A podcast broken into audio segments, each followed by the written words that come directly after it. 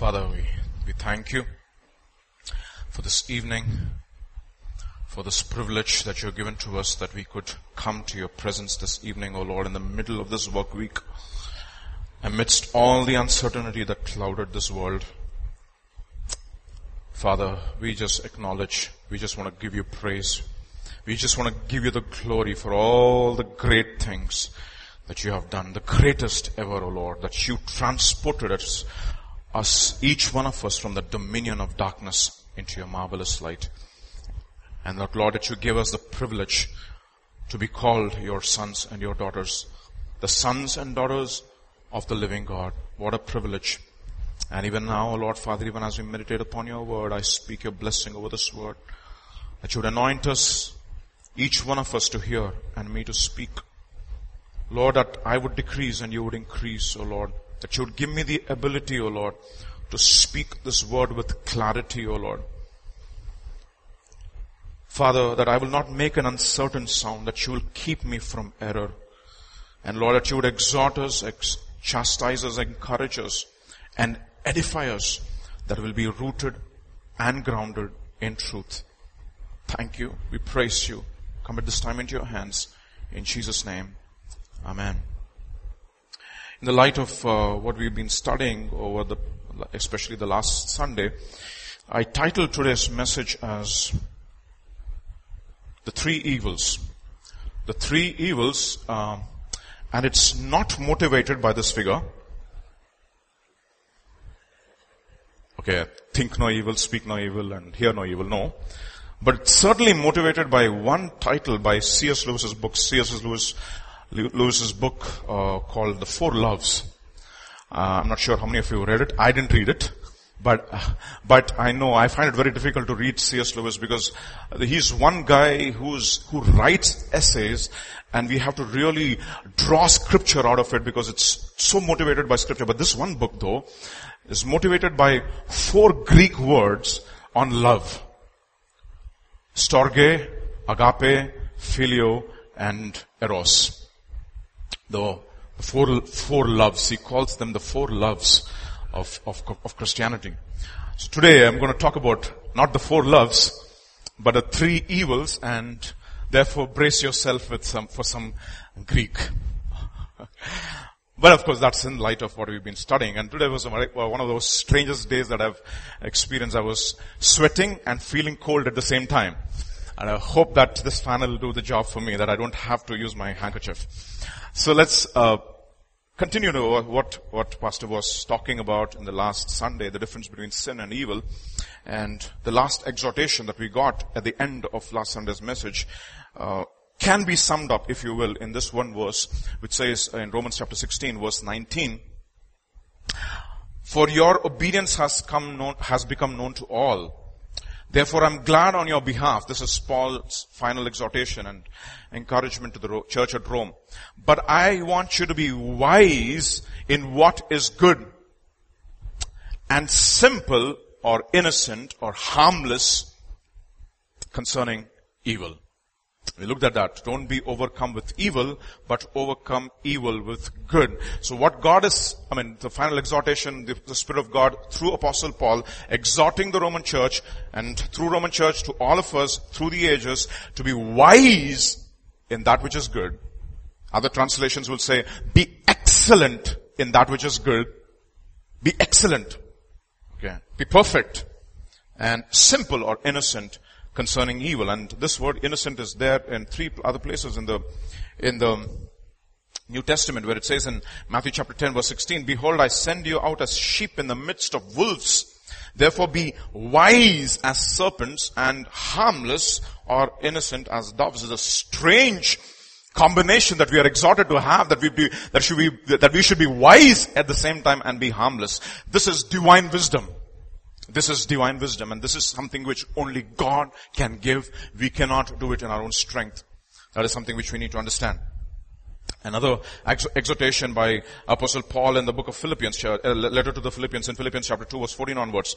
Do all things without complaining and disputing, that you may be, that you may become blameless and harmless children of God, without fault in the midst of a crooked and a perverse generation among whom you shine as lights in the world. A very interesting exhortation that you be harmless, but also be wise unto salvation. There's one salvation, there's one wisdom. The true wisdom is the wisdom that saves you. That is the true wisdom.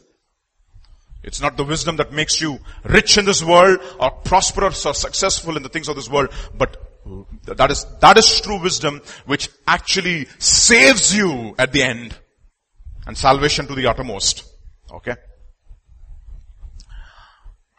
Again in 1 Thessalonians chapter 5, look at what it says. This is Paul exhorting the Thessalonian church. Look at what he says in verse 19 onwards. He says, quench not the spirit.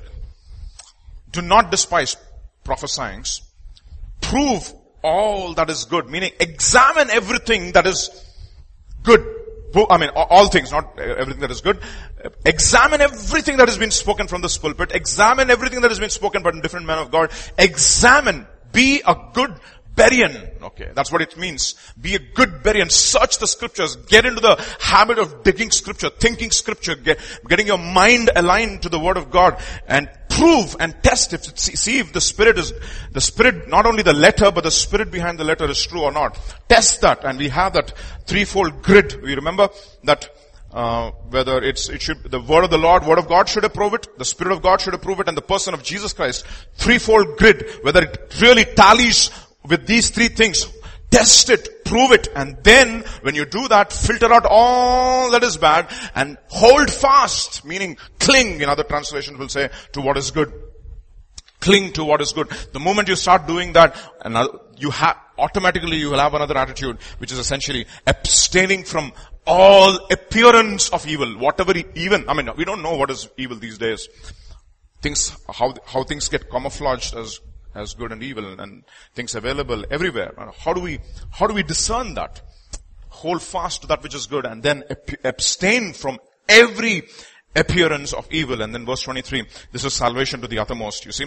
And the very God of peace sanctify you wholly. And I pray, God, your whole spirit and soul and body be preserved blameless unto the coming of our Lord Jesus Christ. So abstain from every appearance of evil. And therefore, we need to examine this carefully. Uh, we've been studying that and therefore I was studying the Bible and there's something which I discovered some, for myself. Many men of God who are ahead of me, gone ahead of me, discovered it already, but this is for myself. Um, uh, one of the things that I've uh, recognize that I should continuously keep doing is whenever I hear the word, doesn't matter which, who speaks the word, apply it into your own life first. Okay? Apply it. The moment you listen to a message, don't start imag- imagining people, oh, this was for that fellow, that guy, this guy. No, no, no, it was for you. Primarily. Start imagining that. There are three evils which are mentioned in the Bible, three pictures of evil that are mentioned evil in the New Testament. The first evil, or the Greek word which is translated as he, uh, evil into, the, in, into English is called, is the word poneros. Uh, remember some time back we talked about this and studied about this. That poneros, that which is opposed to divine viewpoint and divine ways. Anything inside of us which is opposed to divine viewpoint and to divine ways is evil, translated as poneros.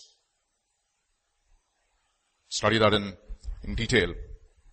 Another evil that is uh, uh, I mean, mentioned in the New in the Greek New Testament is phaulos, that which is opposed to divine presence, which does not want to do want to have anything to do with God.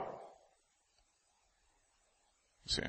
A generation which does not want God in its picture. And I, and I told you last time, uh, sometime back, I said, we by default are, are God haters. We don't want God to interfere in our lives.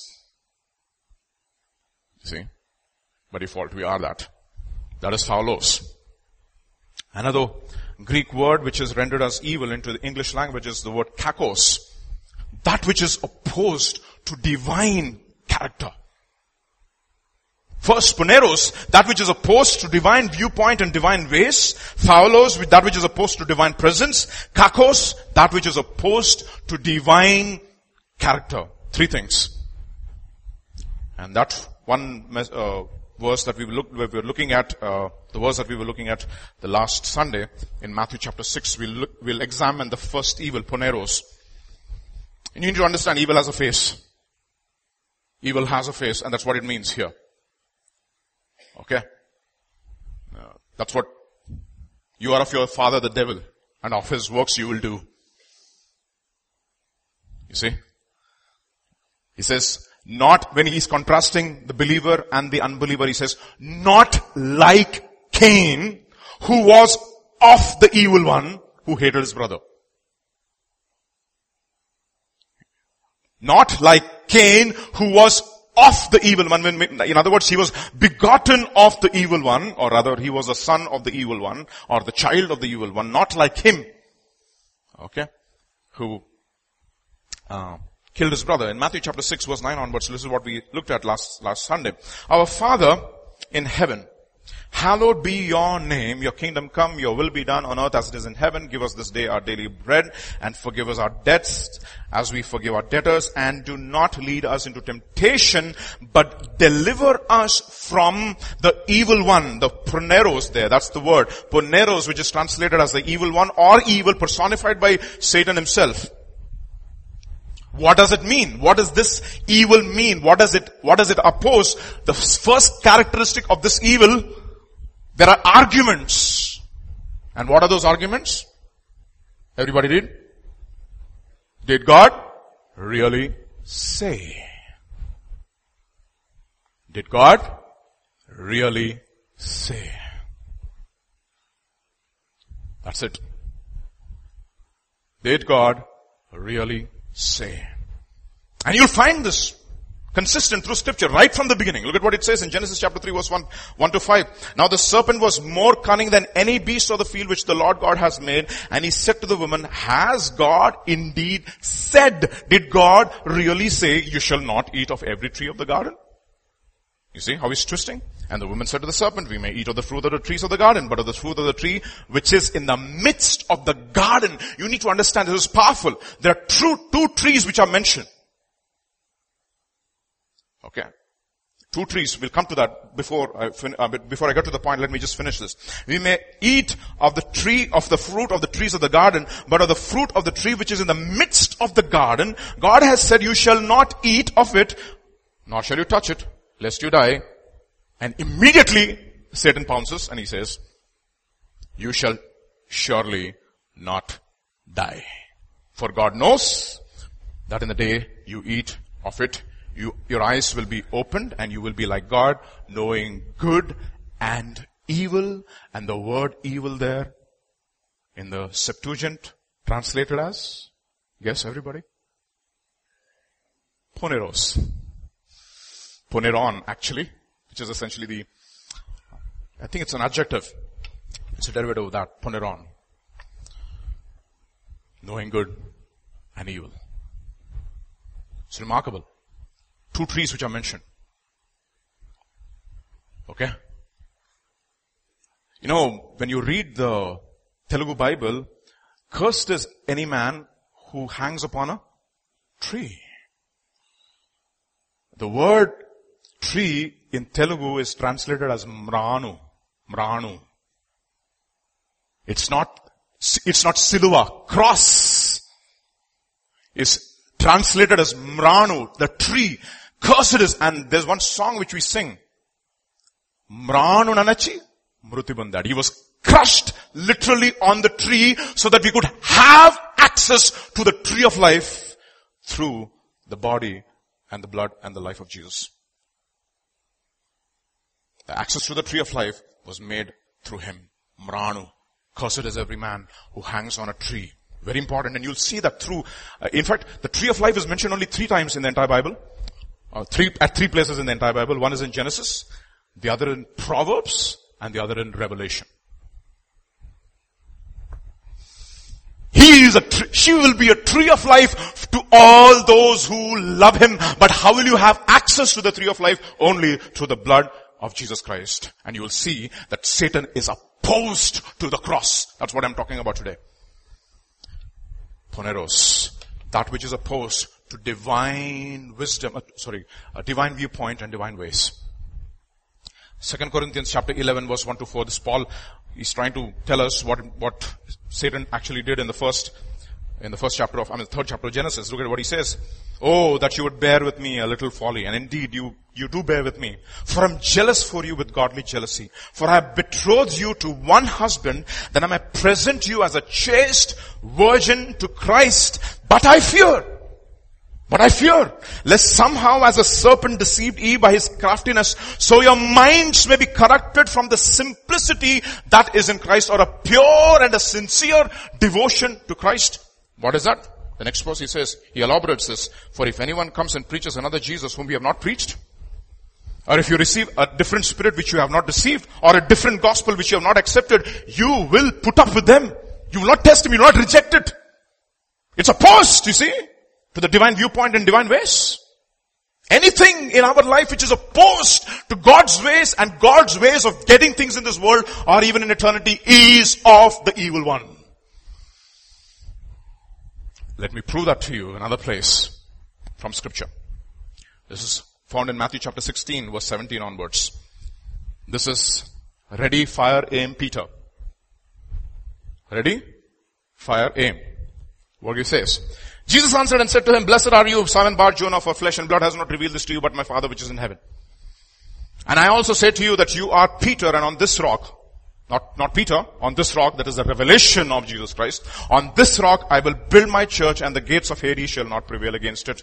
Peter is absolutely elated. Next verse. Verse 21. From that time Jesus began to show to his disciples that he must go to Jerusalem and suffer. Oh. Suffer many things from the elders and the chief priests and scribes and be killed and be raised the third day. You need to understand when Peter is writing his epistles, whenever I read it now, I have a different mindset altogether. You know how he introduces himself. I tell you fellow, fellow elders who also am a fellow elder, follow the chief example of the shepherd. I was the witness of his sufferings. I was a witness. I was a witness of his suffering. So when you're reading Peter, understand that he's transporting you literally 2000 years back and he's showing you as an eyewitness of the sufferings of Jesus Christ. Because he understood every rebuke of God. Like Warren Wiersbe said, thank God Peter opened his mouth. How much of scripture would not have been there if he didn't open his mouth? You see? Peter took him aside and began to rebuke him saying, far be it from you, Lord. See, you need to understand there are three ways, there are three principles that the church of Jesus Christ is built. It's a revelation of the word of God. That is a rock. Second, the keys which are, which is a symbol of authority, the revelation of the word of God, the symbol of authority, and the third thing which is the most important is the way of the cross. Is the way of the cross. And then, look at what he says. Peter took him aside and began to rebuke him saying, for far be it from you, Lord, this shall not happen unto you. And you know what he said? But he turned, this is Jesus, turned aside and said to Peter, get behind me, O evil one, you evil one. You are an offense to me for you're not, what? Mind. You're not mindful. I love that word. Not mindful of the things of God, but the things of men. You're not mindful. This is so important. The mind is so important. First Corinthians chapter 1 verse 18 onwards. For the message of the cross is foolishness to those who are perishing. But to us who are being saved, this is God's way. That's what he says, right? If you're children, you're heirs of God. If you're heirs of God, John, John heirs with Christ. If you indeed suffer with him, then you will be glorified with him. But I consider, my dear brothers, the sufferings of the present time are not worth comparing to the glory that, shall, that will be revealed in us.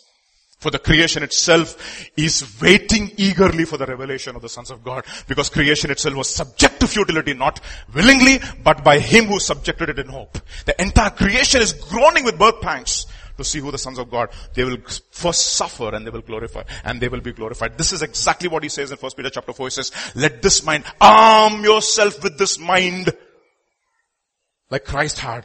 a mind to suffer, for who, for those who have suffered in the flesh have ceased from sin. You see? Um. For it is written, I will destroy the wisdom of the wise and bring to nothing, verse 19, the understanding of the prudent. But we preach Christ crucified. To the Jews, a stumbling block, and to the Greeks, foolishness. But to those who are the called, that's a beautiful word, the called, both Jews and Greeks, Greeks, Christ the power of God and the wisdom of God. Again, in uh, Philippians chapter 3 verses 18 to 19. For many walk of whom I have told you often and now tell you even weeping that they are enemies of the cross of Christ. They're enemies of the cross. They're not enemies of Jesus. They're enemies of the cross. Whose end is destruction, whose God is their belly, whose glory is in their shame, who set their mind on earthly things. So the question we have to ask ourselves, is there anything inside of us which is opposed to divine ways and to divine viewpoint? Is there anything inside of us? Is there anything inside of us?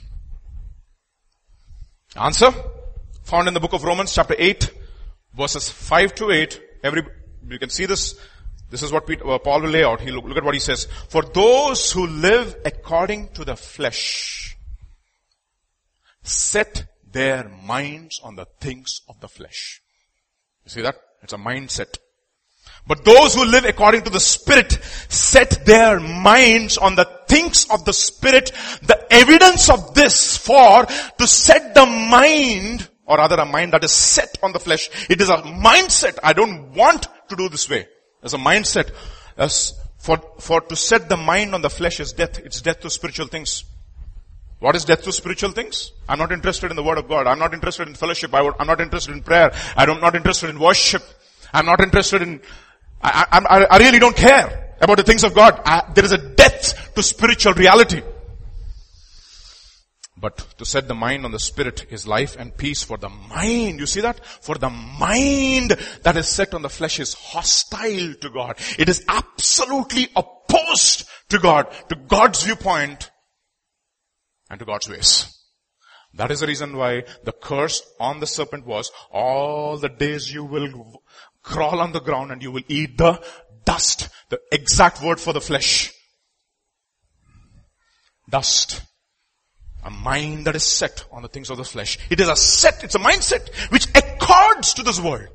It's in accordance to the things of this world. The, the value system of this world. We see that in different, different places, different cases. How do you spend your money, for example? How do you spend your time, for example? The mind that is set on the flesh is hostile to God for it does not submit to God's law. Indeed, it cannot. Therefore, those who are in the flesh cannot please God. You see that? It's a mindset. That is the reason why you need to ask ourselves, is there something inside of us which rejects the word of God? And there is there. It is there inside of us, each one of us. That is the reason we look at, look at ourselves, we don't look at others. So how do I overcome this evil? First I need to realize what he's after. Okay? What he's after. Know what he's after. So let me read a, pa- a passage from the New Testament and let us see what he's after. Luke's Gospel chapter 22, everybody knows this, verse 31 onwards. And the Lord said to, Lord said, Simon, Simon, indeed Satan has asked for you that he may sift you as wheat. Okay? But I have prayed for you that your faith should not fail. And when you have returned to me, strengthen your brother. So tell me, what is the evil one after?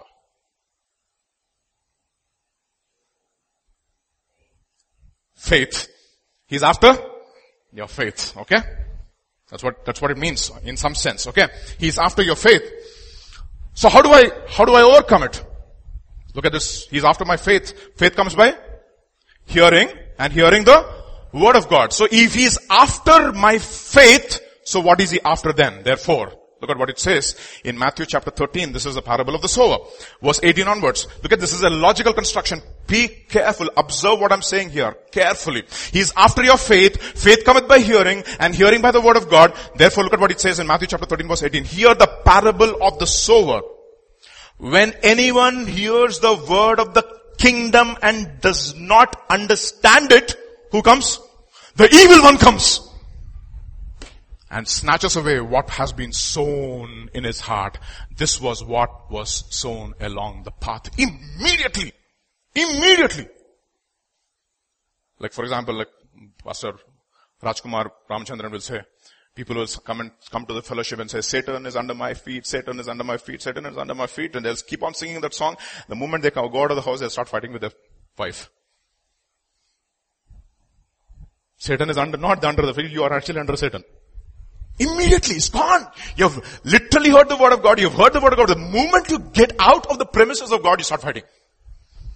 That is the reason why on every time you hear the word of God, you should treasure it, brothers. There are no passive hearers in the kingdom of God. No passive. I mean, like Art Katz will say, every time God gives us an opportunity to come and listen to the word, you should understand it is a once and for all occasion which will never come back again. Which one would you prefer? To listen to the message live or to, to listen to the message recorded first? Live for me anytime. How do you come to the church? Expecting to hear from God? You see, this is, these are all attitudes. Here, He's after that word which is going to be sown into your heart, immediately comes and snatches away. You see? There's no root. No, it will not even, he will not even wait. So he's after your faith. Therefore, the strategy is what? Strategy is offense, not defense. No, uh, this is interesting, right? Ephesians chapter 6 will talk about the whole armor of God. Helmet of salvation. Breastplate of righteousness. Uh, uh, loins girded about with truth. The shield of faith to quench the fiery darts of the enemy. The sh- uh, shoes of the gospel of peace. Okay. Think about it, no? I have the shield, I have the breastplate, I have the helmet, I have the shoes, I have the shield. Will I scare you? You're standing in front of me? What will scare you? The sword. You need to understand that. What scares you is the sword. The sword of the Spirit which is the Word of God. How do you therefore overcome the evil one? How do I overcome the evil one? Matthew chapter 6 will talk about the Lord's Prayer.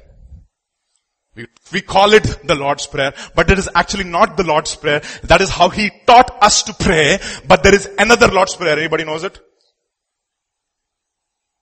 We call it also the Lord's Prayer, yeah? Not Luke 17, you almost got the number right, but you got the name wrong. John 17, yeah? That is the high priestly prayer. He actually prays for his disciples and look at how he prays. This is interesting. John's Gospel chapter 17 verse 15 onwards. I do not pray that you should take them out of the world, but you should keep them from whom? From the evil one. They are not of the world just as I am not of the world. So how are you going to keep them from the evil one? Verse 17. Sanctify them by the truth. Your word is true. This is a attitude to be saturated by the word of God. An attitude which will say, Lord, I am desperate. I read your letter, but I want to understand the spirit behind the letter. Give me divine revelation and sanctify me. These days I'm really be, really, really fired up about, uh, Paul and because I've been studying the book of Romans, I'm really getting excited about it. And one, and, and, and, and, there was this man of God who spoke this something very interesting. He said, just imagine you're reading a detective novel. Okay? Uh, for example, maybe Agatha Christie or, or, uh, or maybe, uh, Sherlock Holmes, uh, Arthur Conan Doyle, and you're reading this entire thing and you're, you're getting fascinated and you go literally, you go into the mind of the author and you understand how come he plotted this, how come he thought about that, how come he thought about this, oh I missed that and I missed this, and you read the whole uh, this uh, story, one thing you'll appreciate, boy, what an author. What happens to you? You're transported into the mind of a genius. John Piper says something very interesting. But when you read the epistles of Paul, or, or that of Peter, when you see the way he linearly writes the logic and takes you to Christ, one thing that happens, you're not transported into the mind of a genius, you're transported into divine revelation. Divine revelation. You start thinking what the mind of the Spirit is. Therefore it says in Romans chapter 8, you do not know how you ought to pray, but the Spirit intercedes for us on our behalf. Why? He who searches the heart knows what the mind of the Spirit is and therefore the Spirit intercedes on behalf of the saints according to the will of God. You see?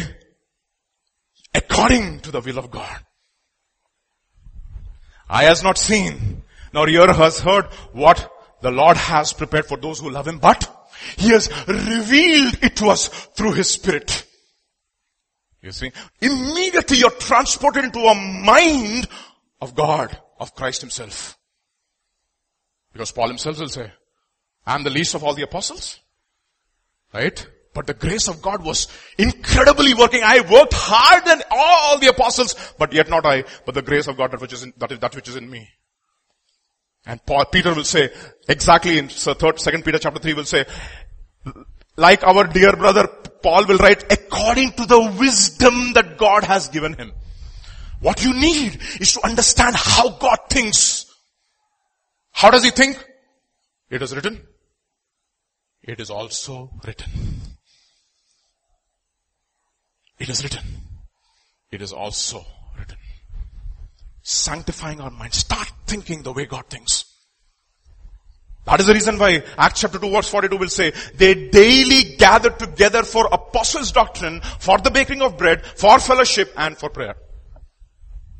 Fellowship, breaking of bread and prayer. That that's the order. Sanctify them by your truth. Your word is truth. Start thinking. Start, don't just read scripture passively. Lord, tell me what I'm supposed to think. Because offer your bodies as a living sacrifice, but be transformed by the renewing of your mind so that you may Prove that which is good, acceptable, and the perfect will of God. Prove. Prove everything that which is, that, uh, uh, of the, of the word and cling to what is good. Prove everything. Sanctify. And that is the reason why you set such a high premium, high premium on the word of God. You don't ever want to compromise upon that. Heaven and earth will pass away, but your word will not pass away. This is exactly what Peter will say. You know what the, what, you know what the gospel is? You know what the gospel is? The gospel is all flesh is grass. And the glory of it is like the wild grass. The grass withers, the flower fades, the word of the Lord will abide forever. This is the gospel. This is the gospel. The word of God abides forever. What God thinks abides forever. God's ways abides forever. He who does the will of God abides forever. So saturate yourself. There's no, there's no, there's no two ways about it. For people who, who struggle with thoughts, boy, it's going to be tough initially. I, w- I remember those days when I was, when I was in college, I was 22 years old. I just went through the entire 70 messages of Zac Poonen through the Bible. I didn't understand many things. But I just kept on listening and listening and listening and listening and listening over and over and over and over again. And whenever I got scared, I went and apologized and made peace and came back and started listening. This is exactly what you start thinking. Start thinking scripture. Start thinking scripture. I'm not saying this. Let John himself say it. 1 John chapter 2 verse 13. I am writing to you young men because you have overcome the evil one. I write to you young men because you are strong. How did they overcome? You are strong. The word of the Lord abides in you and therefore you are able to overcome the evil one. You see? There's no two ways about it. So first thing, did God really say? That is the reason why Breaking your strongholds in your mind is so important. Every high thing and every high imagination that exalts itself above the knowledge of God, bring it to subjection until it is, it, is, it comes to the obedience of Christ. That's what it says in 2 Corinthians chapter 10. The weapons of our warfare are not carnal, but mighty in God to the pulling down of strongholds. Strongholds in the mind. That is the first evil. Just briefly going. Second one. Does God really say opposed to divine viewpoint and divine ways? Second. Opposed to divine presence. That is phaulos. What does that mean? Everybody read that? Does God really see? Okay, let's read that. John's Gospel chapter 3 verse 19 onwards. And this is the condemnation that light has come into the world and men love darkness rather than light because their deeds were of the evil one. Poneros. Verse 20. For everyone practicing evil, what? Hates light. Opposed to divine presence. Hates light. And does not come to the light lest his deeds be exposed. But he who does the truth comes to the light, that his deeds may be clearly seen that I have been, that they have been done where? In God, in the presence of God, while God is seeing, he is not ashamed of it. You see? It's powerful. Does God really see? You know, I remember that, that story that my parents used to tell, tell me when I was a kid a, cat, when it's stealing milk, you know how it drinks it? Closes its eyes and starts drinking. Because it wants to live in an illusion that nobody's watching it. You see? That's evil. We don't recognize that. We are opposed to divine presence. We don't want God. God, just give me a break today, okay, please. There's so many other people that you have to take care of.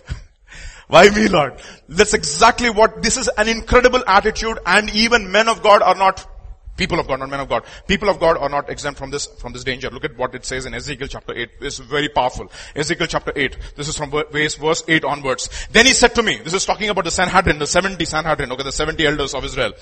Then he said to me, son of man, dig the wall. So I dug in the wall and behold there was an entrance. Nobody saw that entrance. And he said, to me, go in and see the vile abominations that they are committing there.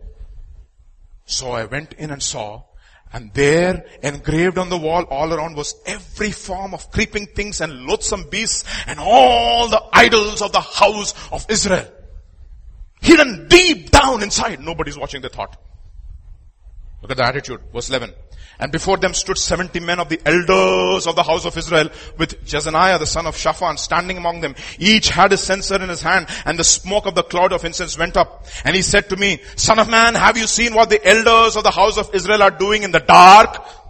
Each in his room of pictures. You see that? This is, is it not reminiscent of today's lifestyle of secret viewing? For they say, the Lord does not see us the Lord has forsaken the land.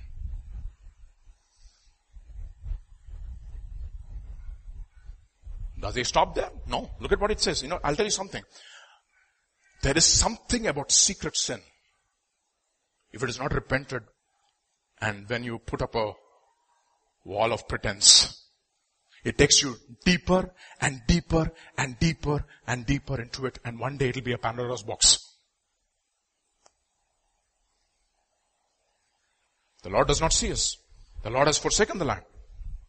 Verse 13. He said also to me, you will, you will see still greater abominations. You see that? It means it is not going to stop there. Then they commit. And they brought me, and then he brought me to the entrance of the north gate of the house of the Lord, and behold, there sat woman weeping for Tammuz. Who is this Tammuz?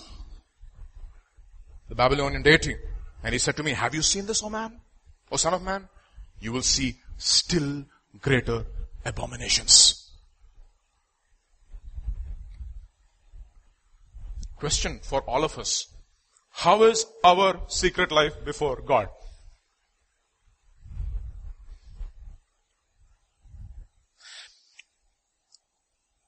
This is one of the things that I believe in this generation, especially this generation, struggles with is secret sexual sin. Let's be honest about it. Secret. Nobody sees. Because that's exactly the kind of generation that we are living in. At the click of the button, you don't have to go to Sodom. Sodom is right there at your fingertips. Click.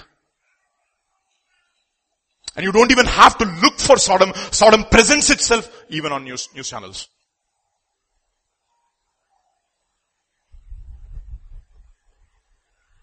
John Piper preached a very powerful message. And he said, the closest I came to getting fired is when I wrote this article called Missions and Masturbation. That's the title of his, of his, of his, one of his articles.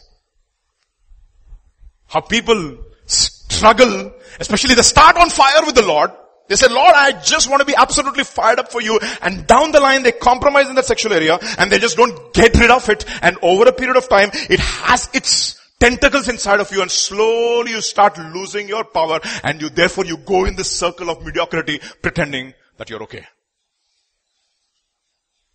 How do you get rid of that? And you camouflage your pretense in a lot of religious activity. It's, it's there and so many, so many of you are bound by it. Do you want to come out of it? God says, no, that's, that's incredible. That's the reason why Micah chapter 7 is so powerful. Micah chapter 7, you can go and read it. Rejoice not over me, over my enemy. I will bear the indignation of the Lord because I have sinned against him until the Lord please my cause. Very, very powerful. And this, this is the day and age that we are living in. We should not be naive about this. The one thing that we don't want to discuss especially this particular area. Zac Poonen gives a very good way of overcoming it. You know what he says? Whenever you're working, open the door. Put your computer facing the road. So that your boss can come and see what you're doing. When you come home, open the bedroom. Put your laptop like this so that your wife can see what you're doing. Even if she's falling asleep, fallen asleep, don't do anything, just open the door and keep it so that when she comes, she knows that you're concentrating and reading the word of God. Read Proverbs chapter 29, the last three part, last eight, six or seven verses. 29. Expose. Expose it. There is no way because that's exactly what Romans chapter 2 will say. That day God will judge man according to the secrets of their hearts, according to my gospel. The secrets of men's hearts will be judged. You're not going to be pretending about that. And if you pretend as if God is not watching, and you continue, that is Phaulos. Psalm 90. Look at what Moses, the man of God, this is what he has to say in Psalm 90. For we are brought to an end by your anger. By your wrath we are dismayed. You have set our iniquities before you, our secret sins in the light of your presence. For all our days pass away under your wrath. There is no freedom that you enjoy. You cannot enjoy freedom in worship. You cannot enjoy freedom when you, when you read the word of God. There is no fellowship with other brothers because there is guilt and there is fear and there is condemnation. How can you be free?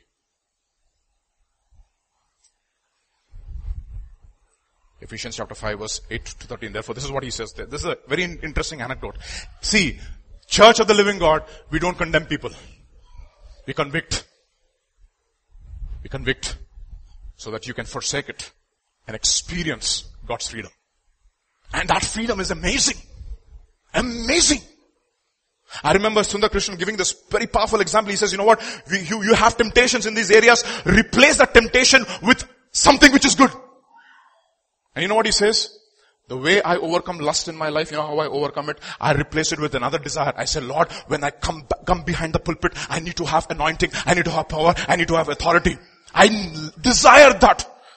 I desire that my life should be changed and the life of my hearers. Replace that. Reprove it. And this is exactly what Ephesians chapter 5 verse 8 to 13 will say. For you are once darkness, but now you are what? Light. You are darkness That you, it, it doesn't say that you belong to darkness, it says you are darkness. It's a difference. But now you are light in the Lord. Walk as children of the light, for the fruit of the Spirit is in all goodness, righteousness, and truth. Finding out what is acceptable in the Lord and have no fellowship with the unfruitful works of the darkness, of darkness, but expose them. Expose them. In other words, confess your faults to one another. Have a brother or a sister whom you can be accountable to. And if you don't find people in the church whom you're not, uh, whom you're not accountable to, you're, you're in big trouble. You're in big trouble. Big trouble. Doesn't matter how powerfully you are being used, used of the Lord. Big trouble. Confess your faults one to another so that you may be healed. And then the effectual fervent prayer of a righteous man will avail much. Bring it to darkness. Bring it to light. Hate it. Ask God for a desire to hate it. Because it's there in, inside each one of us. That, that the, the love of hiding things. To hide things. But rather expose them. For it is shameful even to speak of those things which are done by them in secret. But all things that are exposed are manifest by light. For whatever makes manifest is light. Bring it to light. That you'll experience freedom. You see? Six Husbands, sorry, five husbands. Sixth one, please bring your husband. I don't have a husband. Finished. She brought it to light. Immediately freedom. No shame.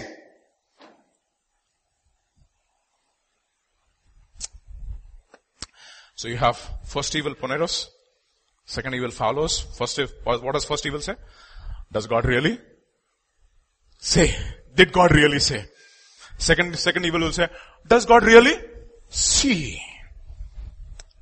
That is Phaulos. And the third evil, Kakos. Uh, let's, re- let's read it. Does God care about your company? Not the IT company that you're working in, but the company that you keep. Let scripture speak for itself, okay? First Corinthians chapter 15, verse 32. If in, if in the manner of men I have fought with beasts at Ephesus, what advantage is it to me if the dead do not raise? Let us eat and drink for tomorrow we die.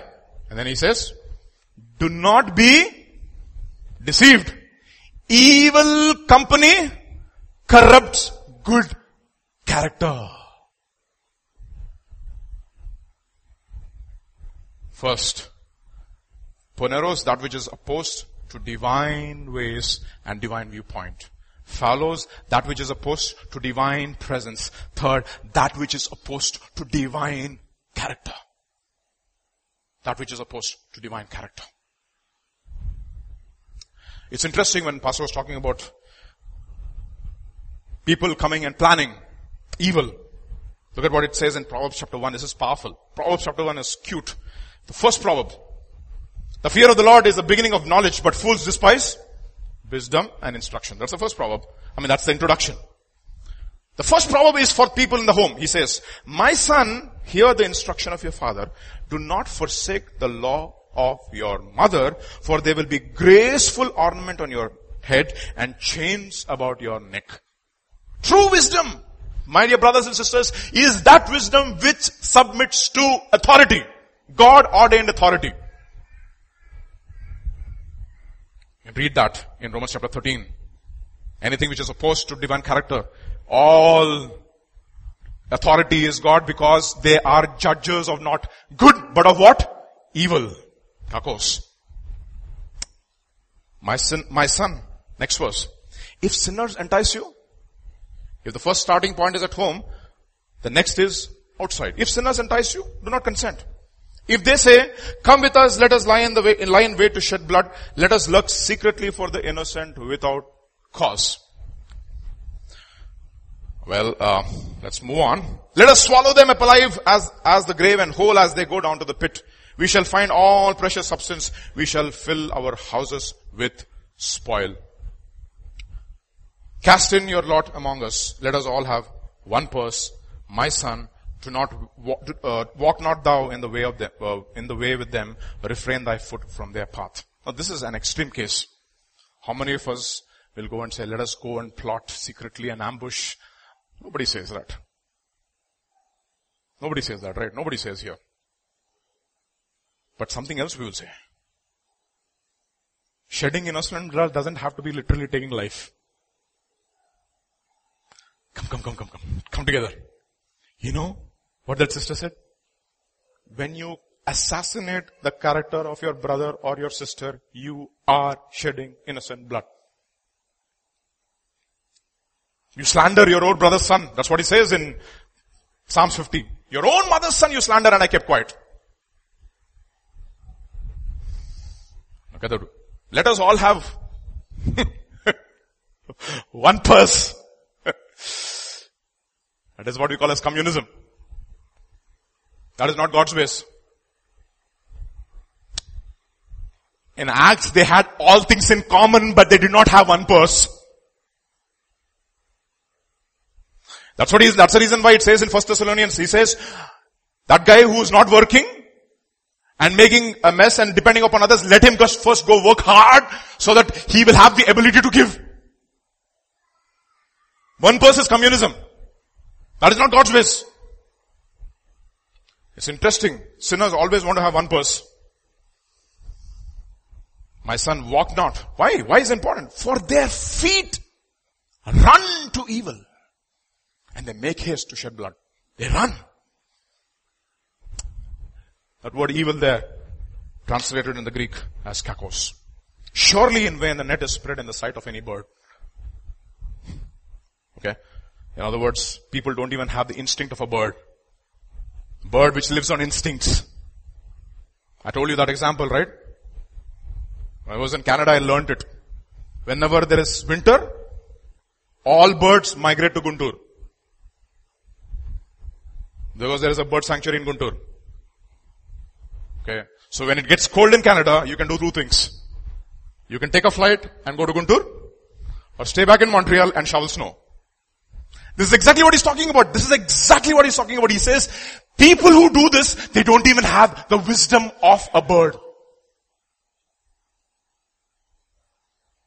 They don't even have the wisdom of the word.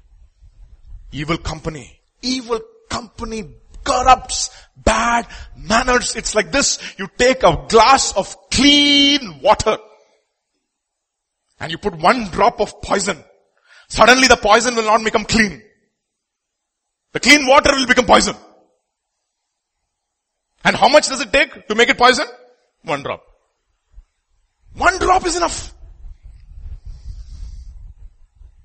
This is very, it's very important. I mean, especially in this day and age that we are living in, we have to be very careful whom we associate ourselves with.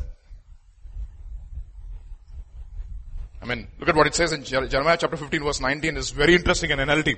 This is how the Lord responds. If you, this is telling Jeremiah, okay, this is what he says. If you return to me, I will restore you so you can continue to serve me.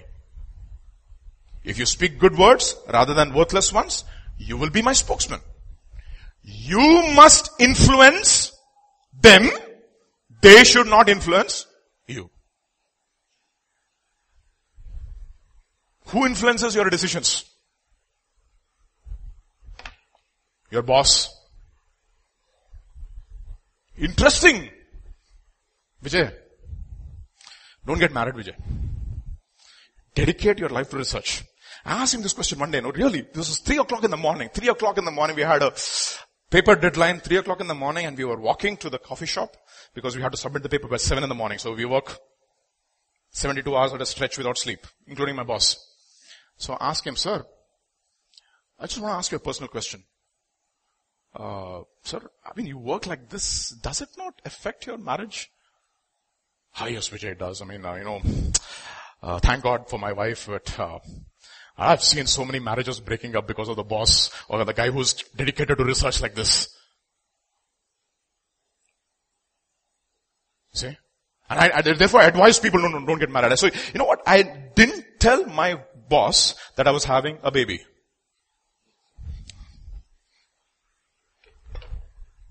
You wouldn't believe it. March 5th was Abigail's birthday. March 7th was a paper deadline. March 6th was the paper deadline. March 6th was the paper deadline. March 5th, was Abigail's birthday. She was, she was, she was in the hospital.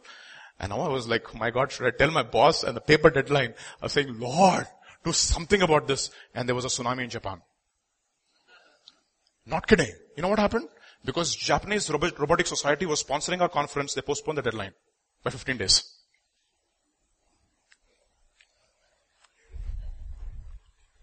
So I went to the hospital. I went to the hospital, came back and I said, sir, I have a baby now. Otherwise, oh Vijay, what will happen to you?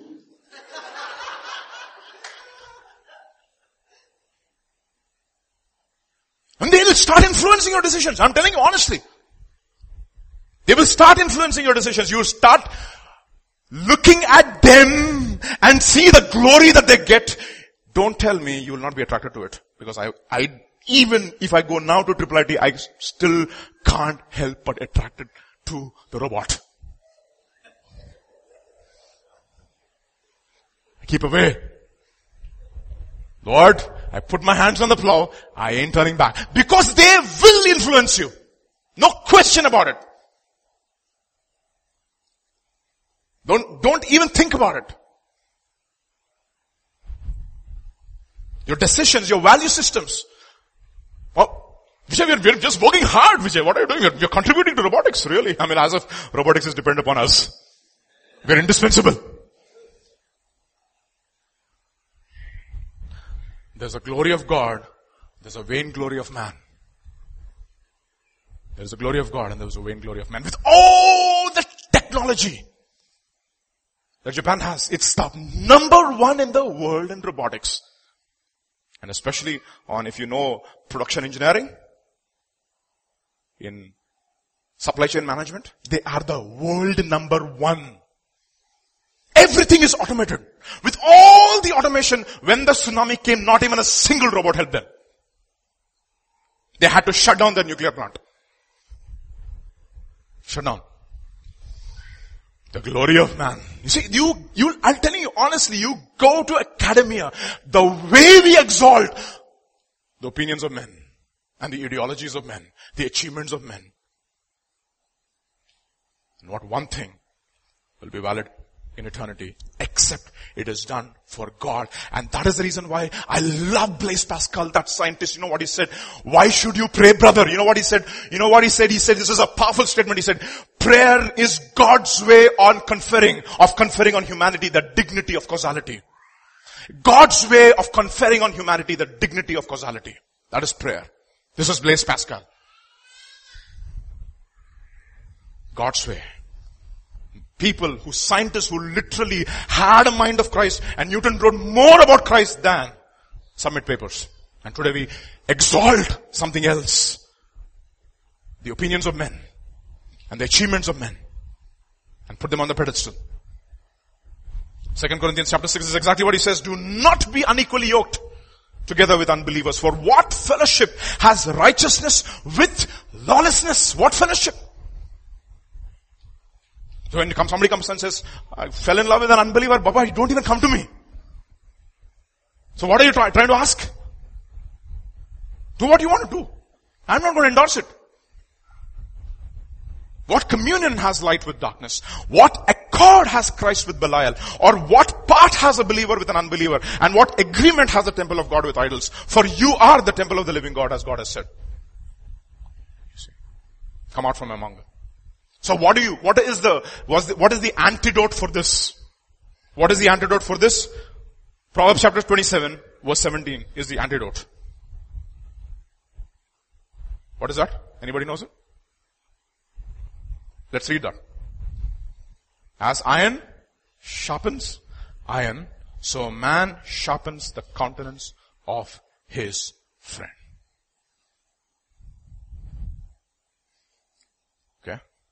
So when you want to get married, the spouse, one of them should challenge you. Use the, the, the stronger one should not, should not be pulled down by the weaker one. You see? There are unequal yokes even in Christian marriages. Just because you got a Christian name, Sarah is getting married to Abraham doesn't mean they're literally Abraham and Sarah. They may not be.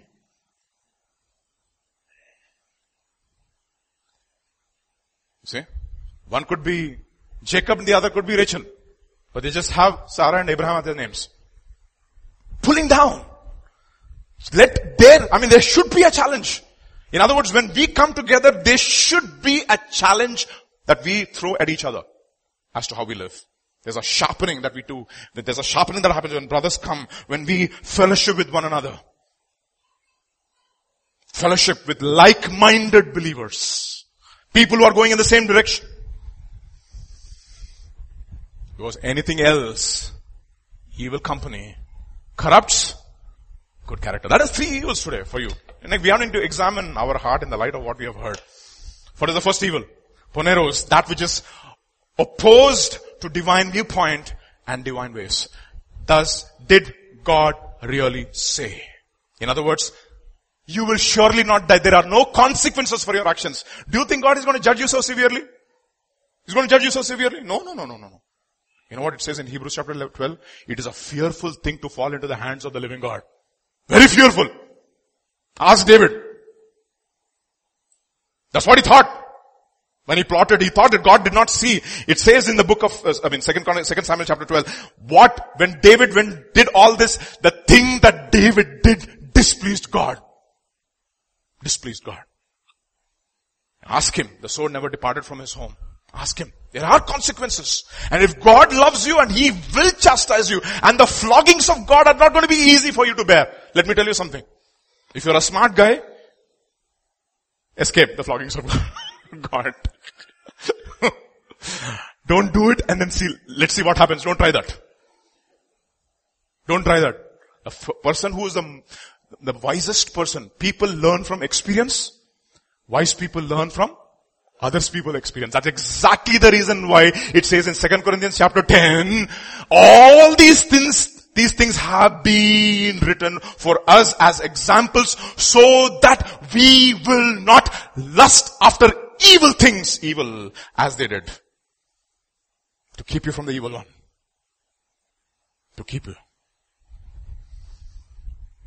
So, Poneros, that which is opposed to divine viewpoint and divine ways. Phaulos, that which is opposed to the divine presence. Third, kakos, that which is opposed to divine character. Evil communication corrupts good character. Let's guard our hearts this evening and examine ourselves in the light of what we have heard. The three evils. It's there in each, each one of us. It's there. Because that's what it says, right? Out of your heart proceed evil thoughts. Evil thoughts. He doesn't mention sinful thoughts. He says evil thoughts. How can you being evil speak good things? For out of the abundance of your heart, mouth speaks. It's there inside of you. And one man of God said something very interesting. Sin does not destroy a nation or a church. Evil does. And where is evil? Lurking in our own hearts. That which is opposed to God. It's there, right there inside of each one of our hearts. Therefore we need to examine ourselves. Out of our hearts produce, come evil thoughts. Kakos, that's the word again. Produce evil thoughts. That which is opposed to divine character. But you know what Peter says? God has given us all things for life his divine power and godliness. His divine power has given us all things pertaining to life and godliness. All things. All things have been given to us. Amen. Let's examine our hearts this evening in the light of what we have studied. That we will, we will continuously, constantly examine and say, Lord, this is evil.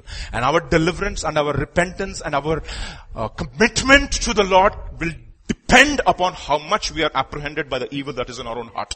That's what I believe with all of my heart. The heart is deceitful above all things and desperately wicked. I, the Lord, search the hearts to give every man according to his works. Father, we thank you. We praise you, Father. We worship you, Lord. We give you glory, honor, and praise for this evening, O Lord, Father. Father, give us the spirit to examine our own hearts, not somebody else's. Because you said, guard your heart with all diligence, for out of it are the issues of life. Father, give us a grace, O Lord Jesus, a humility to accept the evil that is in our own heart and to replace that with your word and to fight the evil one every day of our lives. Be on the offensive to to, to arm ourselves with a mind that will suffer like Jesus Christ suffered. Because whoever has suffered in the flesh has ceased from sin. That's what your word says. Thank you, Father, for this time. We praise you. We worship you. We give you glory, honor, and praise for this day. In Jesus' mighty name we pray. Amen. Amen.